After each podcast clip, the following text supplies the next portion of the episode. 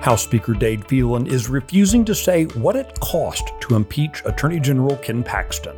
Today is Tuesday, November the 14th, 2023.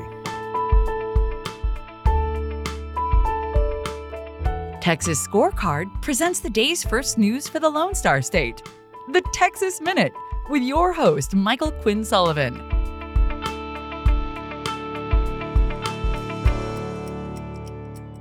Hey, thanks for spending part of your day with the Texas Minute. For the first time in a week, the Texas House finally had a quorum available to conduct business yesterday.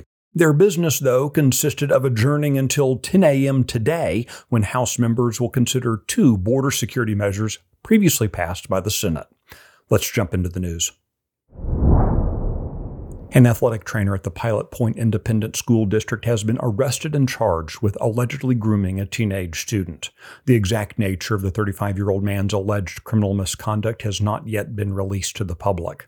He's been employed by Pilot Point since July. He previously worked at Canyon Lake High School in Comal ISD and at Keller High School in Keller.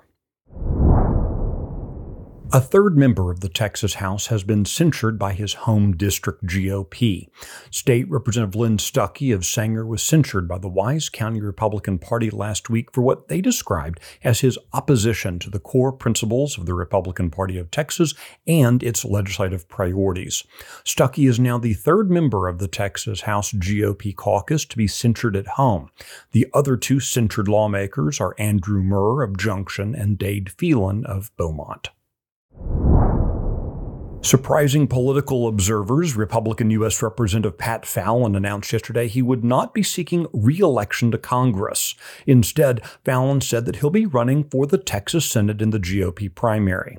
This would mark a homecoming of sorts for Fallon, who represented Senate District 30 for two years before being elected to Congress in 2020.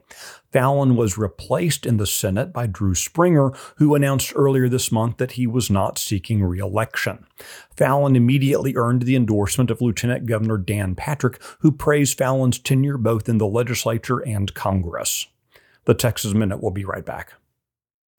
The Luke Macias Show is your access to what happens behind closed doors in Texas politics. Listen weekly to me, your host, Luke Macias, as I break down what is actually happening in conservative politics in the Lone Star State, a state that we all love and cherish. Listen weekly wherever you listen to podcasts. This show is a product of Texas Scorecard.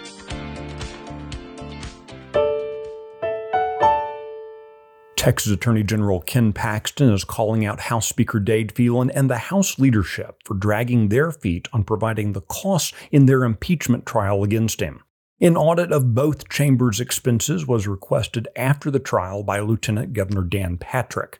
Patrick wants the state auditor to provide a full accounting of all expenses starting with the secret proceedings in the House on through the conclusion of the trial. While the Senate has turned over its records, House Speaker Phelan has so far refused to do so. You can check out the details of this story and the others mentioned today, as well as find the latest news and commentary at TexasScorecard.com.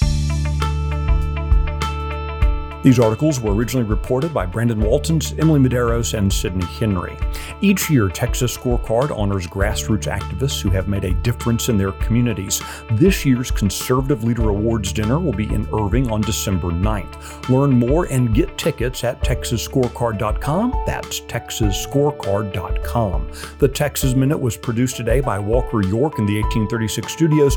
I look forward to seeing you at Around Texas. Have a great day. Thanks for listening to the first news of the day for the Lone Star State. This has been the Texas Minute with your host, Michael Quinn Sullivan.